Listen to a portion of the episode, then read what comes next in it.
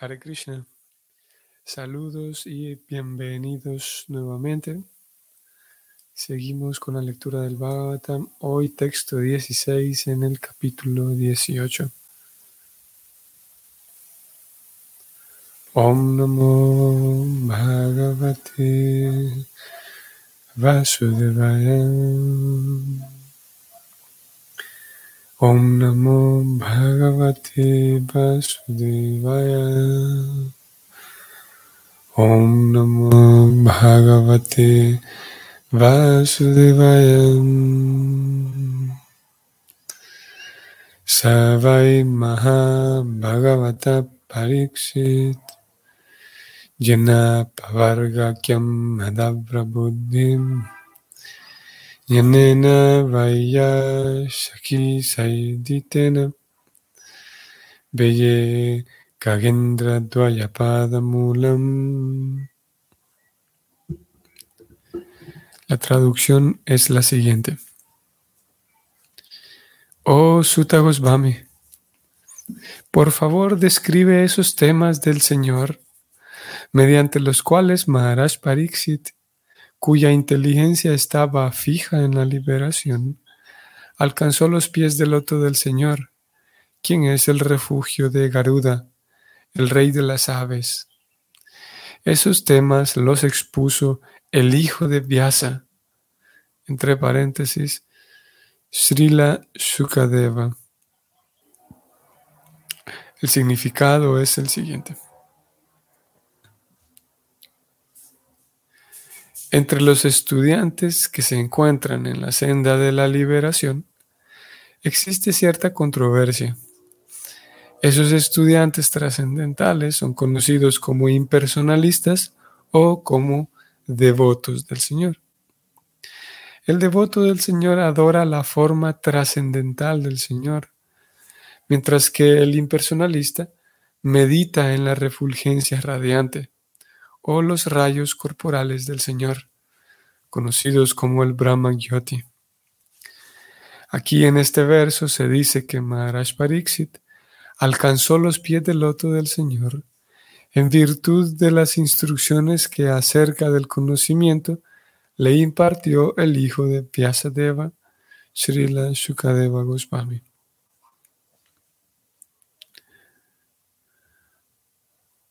Shukadeva Goswami también era un impersonalista en un principio, tal como él mismo lo ha admitido en el Bhagavatam, en el 2.1.9. Pero más adelante se sintió atraído por los trascendentales pasatiempos del Señor, en virtud de lo cual se volvió devoto. Esos devotos que poseen conocimiento perfecto reciben el nombre de Mahabhagavatas o devotos de primera clase. Hay tres clases de devotos, el Prakrita, el Madhyama y el Mahabhagavat. Los Prakritas o devotos de tercera son adoradores que van al templo pero carecen de conocimiento específico acerca del Señor y acerca de los devotos del Señor. El Madhyama o el devoto de segunda conoce bien al Señor, a los devotos del Señor, a los neófitos y también a los no devotos. Pero el Mahabhagavata o el devoto de primera ve todo en relación con el Señor. Y al Señor lo ve presente en relación con todo. El Mahabhagavata no hace, pues, ninguna diferencia, especialmente entre un devoto y un no devoto. Maharaj Pariksit era esa clase de devoto Mahabhagavata, porque fue iniciado por un devoto Mahabhagavata, Shukadeva Goswami. Él era igual de bondadoso con todos, incluso con la personalidad de Kali, y ni qué hablar de los demás. Aquí en las historias trascendentales del mundo hay muchos casos de impersonalistas que luego se han vuelto devotos. Pero un devoto nunca se ha vuelto impersonalista. Este mismo hecho demuestra que en los escalones trascendentales, el escalón que ocupa el devoto es más elevado que el que ocupa el impersonalista. También se declara en la Bhagavad Gita 12.5 que las personas que están atascadas en el escalón impersonal es más lo que sufren que lo que logran conocer de la realidad. Así pues, el conocimiento que Shukadeva Goswami le impartió a Maharaj Pariksit lo ayudó a éste a alcanzar el servicio del Señor. Y esa etapa de la perfección se denomina Apavarga, o sea, la etapa perfecta de la liberación. El simple conocimiento acerca de la liberación es conocimiento material. Estar verdaderamente libre del cautiverio material se denomina liberación. Pero el logro del servicio trascendental del Señor se denomina la etapa perfecta de la liberación.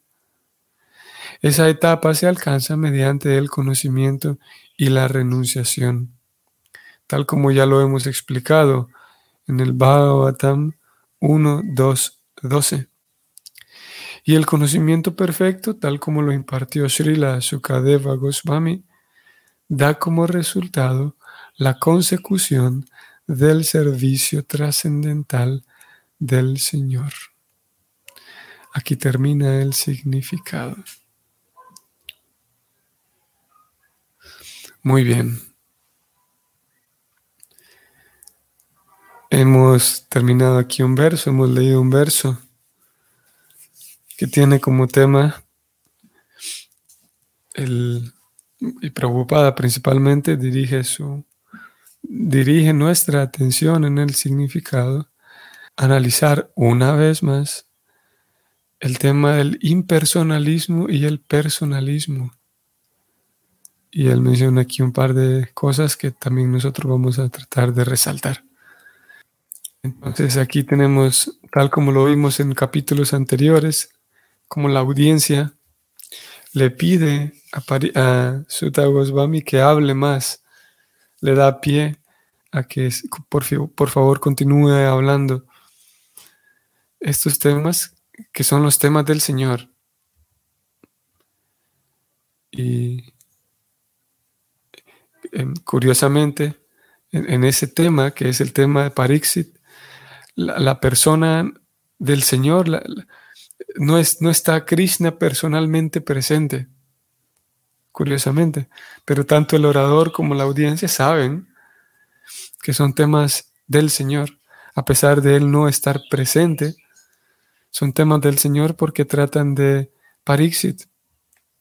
Y Parixit, debido a que él es un devoto, y como lo vimos en este verso, aquí se, se presentan nuevamente estos nombres técnicos que vamos también a hablar un poco de ellos. Esta categorización de los, los tres estados de los devotos o los tres estados por los cuales un devoto pasa, comenzando desde el, escalón tercero, tercero, segunda y primera categoría. Parixit, por ser un devoto de primera categoría, un Maha Bhagavata, debido a eso, conocer su vida es como estar conociendo las historias de Krishna, porque Krishna está tan presente en la vida de una persona como él, y él, eh, su vida misma es una ofrenda constante a Krishna, entonces conocer su vida es como si estuviéramos conociendo temas eh, del Señor directamente. Es una de las características de esos Mahabhagavatas que y Krishna habla, lo describe con alguna frecuencia en la Gita. Él describe que yo estoy siempre con ellos y ellos están siempre en mí. Y Krishna dice en el Bhagavatam, hacia el noveno canto, él dice que esos devotos yo estoy siempre en el corazón de ellos y ellos están en lo más profundo de mi corazón. Vamos a ir allá al canto noveno para que veamos y escuchemos lo que Krishna dice acerca de esos mismos eh, devotos Mahabhagavatas. Esta es una porción, una sección de este capítulo 4 en el canto noveno, en el cual Krishna eh, directamente él describe eh, en algunas breves palabras el amor que hay entre, entre él mismo y sus devotos. Y como hemos dicho en, estos días, cuando en, estos versos se habla de sus devotos, se está hablando de sus devotos puros. Y vean qué versos mm, tan llamativos. Vean lo que dice Krishna. Texto 63. La suprema personalidad de Dios, Krishna directamente, le dijo al Brahmana, él dijo, yo dependo por completo de mis devotos. En verdad no tengo la menor independencia. Como ellos están libres de todo deseo material, yo simplemente me sitúo en lo más profundo de sus corazones. Pero, ¿qué puedo decirte de mi devoto? Si hasta los devotos de mi devoto me son muy queridos. Vean cómo lo dice él de manera así contundente y clara y directa. Yo dependo por completo de mis devotos. En verdad no tengo la menor independencia. Como hemos dicho en días anteriores también, es, muy, muy propia y muy, muy única la forma y, em, ciertas perspectivas que la literatura Vaishnava presenta acerca de Dios ni siquiera acerca de Dios. Cuando nos detenemos a analizar el concepto de Dios, nos damos cuenta que es diferente al concepto de la suprema personalidad de Dios. Cuando hablamos de Dios nos referimos a, a ese rol, a ese papel que juega la suprema personalidad de Dios. Esa suprema personalidad de Dios todo el tiempo, durante toda la eternidad, se dedica a, disfrutar, a disfrutar con sus amigos, con sus amigas, con sus tíos, con sus tías, con las vacas, con los terneros. La literatura Vaishnava describe muy ampliamente y muy detalladamente cómo es que la suprema personalidad de Dios disfruta. Y también la literatura Vaishnava describe cómo esa suprema personalidad de Dios eventualmente, mm, por ser ilimitado, vamos a decir que Él crea a Dios. A veces hay esa pregunta de quién es el que crea a Dios. Si Dios crea todo, ¿quién lo crea a Dios? Y que no es el tema de hoy en, este texto de hoy, pero podemos decir brevemente que es la suprema personalidad, es Bhagavan quien crea a Dios.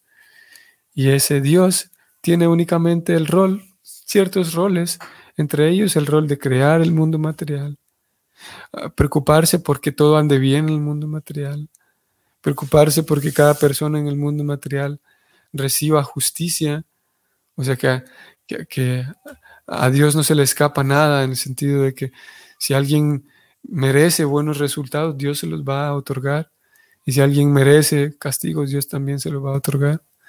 Es el papel de Dios. Pero la literatura Vaishnava nos dice que, que Dios en realidad, como dijimos, proviene de Bhagavan, que es la suprema personalidad de Dios cuyo, cuya actividad eterna es disfrutar. Y Él está atado eh, eternamente, aquí como Él lo acaba de decir, está atado y depende por completo de sus devotos, sus devotos puros. Y la razón por la cual depende de ellos es porque ellos tienen pleno amor por Él y está atado por ellos. Sigo leyendo en estos versos eh, las palabras de Krishna, texto 64. Él dice, oh mejor de los brahmanas, sin esas personas santas, los devotos, para quienes yo soy el único destino, yo no deseo disfrutar de mi felicidad trascendental ni de mi opulencia suprema. Como, como digo, aquí podemos notar una, una forma de ver a Dios muy distinta. Un Dios que está mm, atado y, y que no puede, vamos a decirlo así, no puede vivir solo, no tiene libertad, porque Él desea y anhela vivir con sus queridos devotos, porque ellos lo aman de manera pura, de manera, hemos hablado también estos últimos días, cómo es ese amor puro de esos devotos puros, qué implica la pureza de los devotos puros. hacia el verso 68 él va a decir que el devoto puro siempre está en lo más profundo de mi corazón y yo siempre estoy en el corazón del devoto puro.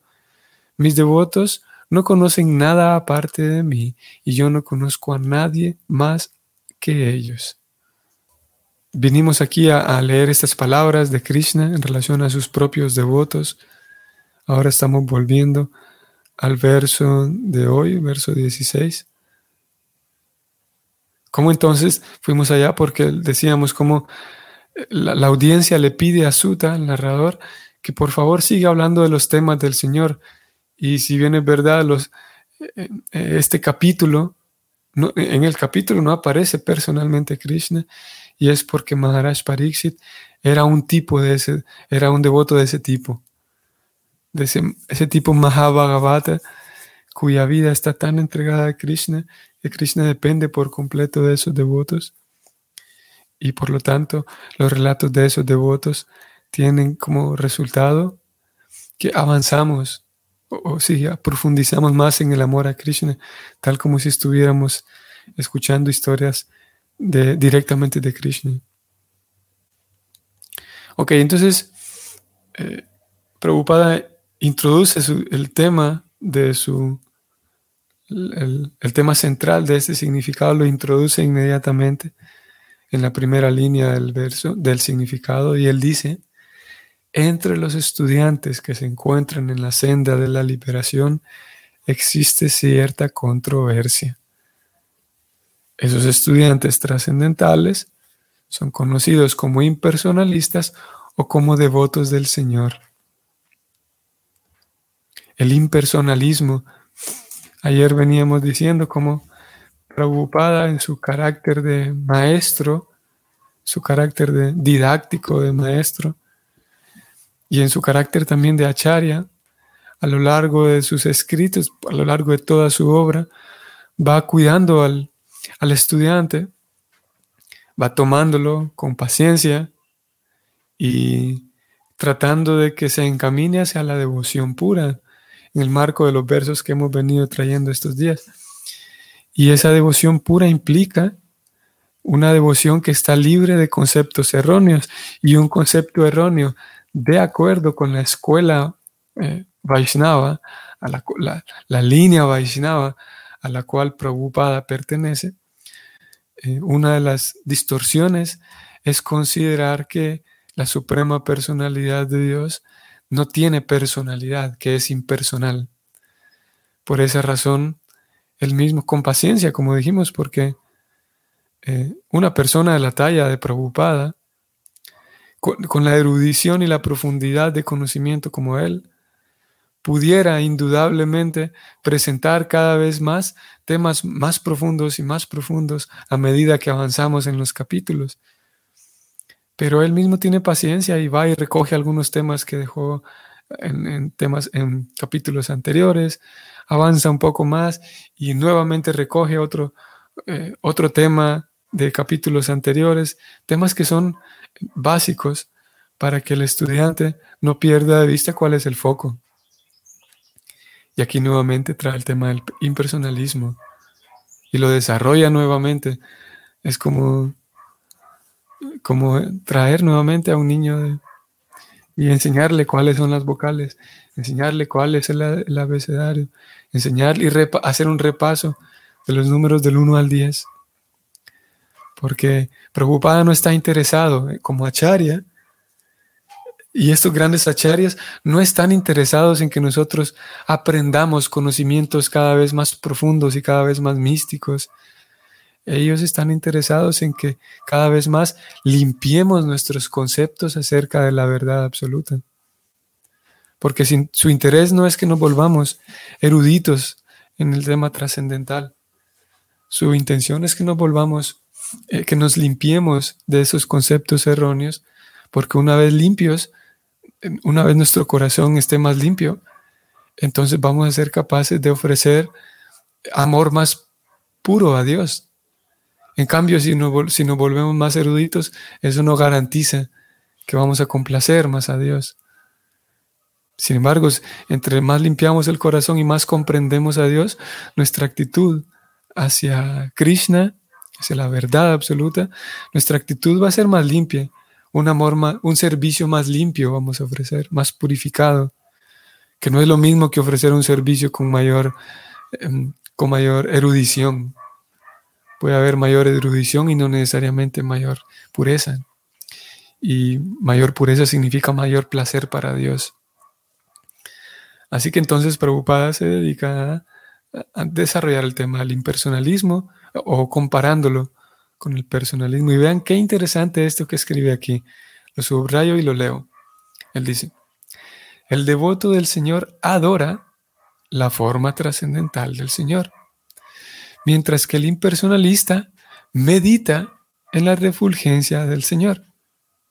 Vean qué interesante, muy sutil y, sí, muy sutil y podría pasar desapercibido el hecho de que el devoto adora, por ser personalista, adora la forma personal. Mientras que el impersonalista no adora, el impersonalista medita en la forma del Señor. Y aquí hay una clave muy sutil y muy entre líneas, y es que por si, la filosofía impersonalista nos dice que Dios es una refulgencia, y una refulgencia no puede amar, una refulgencia, claro, puede liberarme, puede iluminarme, y gracias a que me ilumina, me muestra el camino para que yo transite bien y me libere y salga de este lugar lleno de problemas. Eso puede hacer una luz, iluminarme, mostrarme el camino para sacarme de aquí y hacerme que yo regrese a esa luz. Pero una luz no puede recibir mi amor, ni por lo tanto puede transmitir mi amor, que es, es el corazón mismo del bhakti otorgado en, a la forma personal de Dios. Todos sabemos que eh, eh, tener luz en un lugar, por ejemplo, si, si estamos en el bosque o si estamos en un lugar donde no hay luz, tener luz es una cosa fantástica porque me permite ver, cuando sale el sol en la mañana, se describe que cuando sale el sol, todos sabemos que se disipa la luz, eh, la oscuridad, pero ya uno también tiene tranquilidad.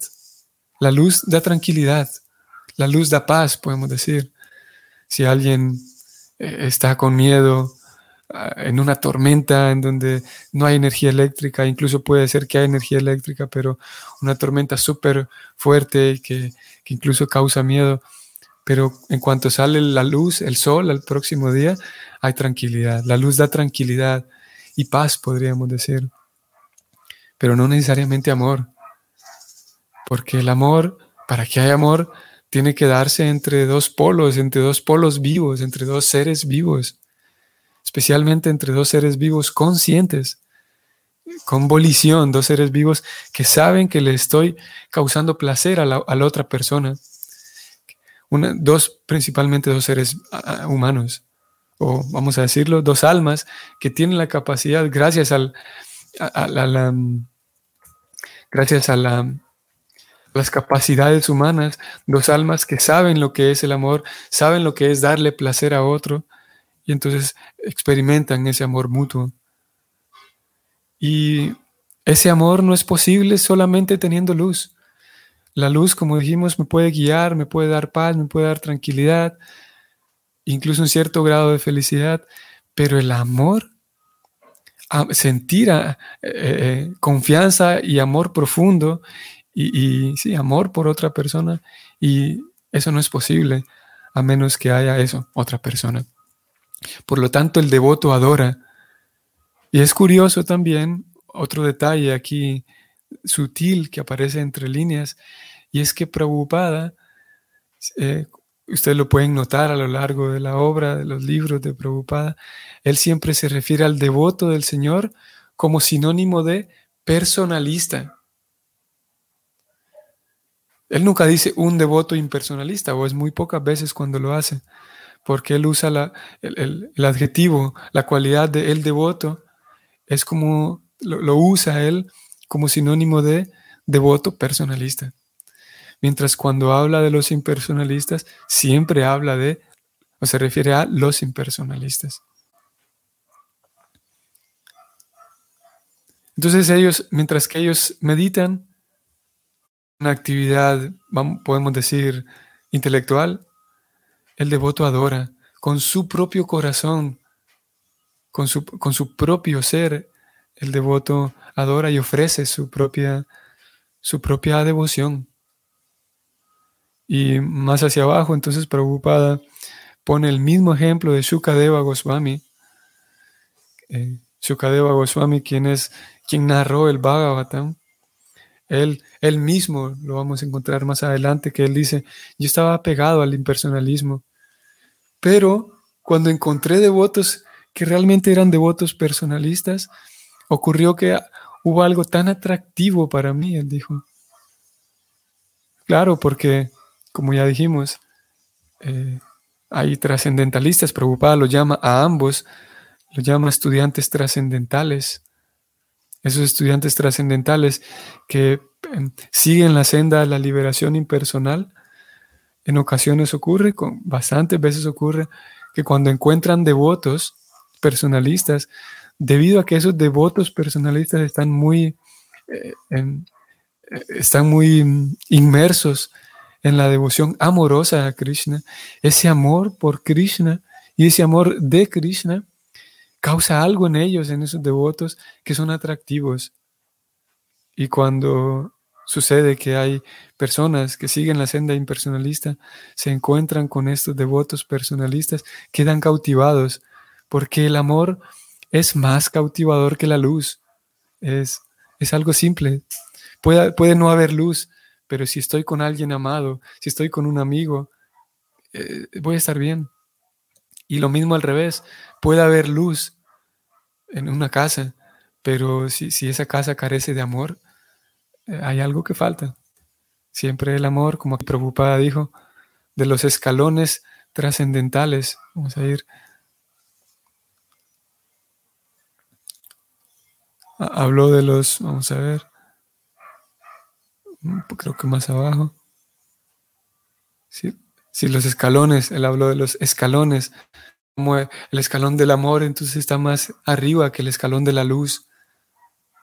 Y, en, esta, en esta definición que él, él presenta aquí, el Prakrita y el Mahabhagavata, son tres grandes categorías de devotos personalistas que en el, en el paso, en el transcurso de su, de su maduración, el proceso de maduración, ellos van limpiando conceptos erróneos.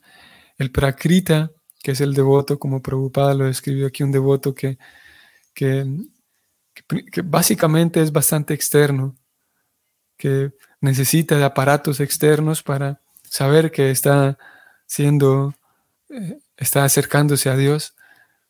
Eventualmente el prakrita, gracias a su maduración, va a darse cuenta que el Señor Supremo no solamente está en una religión, no solamente está en un libro, sino que también está en el corazón de todos. Por lo tanto, todos, en el corazón de todos está la fuente del amor. Hablamos un poco de ello en los días anteriores. Y el Mahabhagavata es ese, ese tipo de devoto que eh, porta, como lo leímos en los textos del Bhagavatam al inicio, porta eh, a Krishna mismo y en virtud de que está completamente entregado en amor a Krishna. Y lo interesante es que nosotros como observadores de un Mahabhagavata, al momento de observar las actividades de un Mahabhagavata, en la medida en la que yo tengo más limpio el corazón, me doy cuenta y puedo percibir esa belleza. Y realmente es atractivo. Hay algo, y ese algo es el amor que, intercambia él o ella con Dios. Realmente se vuelve atractivo. y sin embargo, para percibir esa belleza, hace falta que el observador tenga una cierta limpieza también en el corazón. Obviamente, una persona ordinaria, una persona que carece por completo de piedad, ve a un Mahabhagavata y no va a ver nada excepcional en él. Por el contrario, va a pensar del Mahabhagavata que es un idiota, que es un inútil, que, es un tonto porque cree en Dios y por, etc. Se necesita para reconocer a un Mahabhagavata que el observador tenga un cierto grado de pureza, un cierto grado de piedad. Y obviamente esto nos lleva al, hecho de que si, si, se requiere piedad y pureza para reconocer la belleza de un Mahabhagavata, y un Mahabhagavata es muy puro, muy piadoso, eso quiere decir entonces que un Mahabhagavata inmediatamente reconoce a otro Mahabhagavata. En la medida en la que más limpio estoy, más rápido reconozco la belleza espiritual de los otros. Eso quiere decir que una persona muy pura reconocerá rápidamente la pureza en otra persona muy pura. Y por en, palabras simples, un devoto puro reconoce rápidamente la belleza de otro devoto puro. Vamos a, parar aquí nuestro estudio, intentando recordar como, como punto final que hacemos nuestro estudio no para obtener luz, que, que sí, también obtenemos luz y obtenemos guía y obtenemos eh, respuestas, obtenemos conocimiento. Eh, sin embargo, aquella persona que se dedicó a traducir estos libros no buscaba darnos luz, ni buscarnos, no buscaba darnos conocimiento, ni guía. Él buscaba darnos amor, buscaba traducir estas historias en las cuales el amor está latente para que desarrolle en nuestro corazón el deseo de reconectarnos con esa fuente del amor. Y una vez haya conexión con, fuente, con la fuente del amor, habrá luz, guía y etcétera, y lo demás. Ok. Voy a leer este último comentario de Luisa Cofre. Muchas gracias, Prabhu. Me gustó mucho la explicación de la luz de los impersonalistas, que no dan ni recibe amor. En cambio, adorar a Dios es un acto de amor puro. Sí, eh, es una diferencia sutil pero grande el adorar a Dios, hacer nuestras acciones. Por eso, preocupado, ustedes ven en la Bhagavad Gita, va apuntándonos desde el estudio de la Gita a que hagamos todo para adorar a Dios, para ofrecérselo a Dios. Aunque estemos muy aprendices, muy neófitos, muy novicios, pero por el acto ya, gradualmente, mecánicamente hacer actos de adoración a Dios, eso ya nos, vamos a decir así, nos matricula en la escuela de, del amor por Dios. Diferente a solamente meditar y sentar y preocuparnos, no nos lleva en esa dirección de sentarnos todos los días a meditar en algo, meditar en, en, en, Dios, meditar en, el conocimiento, sino de entrada, desde el inicio, los maestros, los grandes maestros del Bhakti nos apuntan y nos dirigen allá hacer ofrendas, aunque sean mecánicas al inicio, aunque sean sí, mecánicas, pero gracias a la compañía de los devotos, gracias a leer, a percibir ese amor que está presente en estas historias, a percibir el amor con el cual Prabhupada tradujo estos libros, entonces esas ofrendas que al inicio pueden ser mecánicas, gradualmente van teniéndose de más amor de más intención, más devoción. Y en eso consiste nuestro amoroso proceso del amor puro por la suprema personalidad de Dios. Muy bien. Que tengan un bonito día. Saludos a todos ustedes. Que pasen un bonito fin de semana. Nos vemos igualmente mañana con quienes están presentes el sábado y domingo. Y nos vemos el lunes con los demás. Hare Krishna.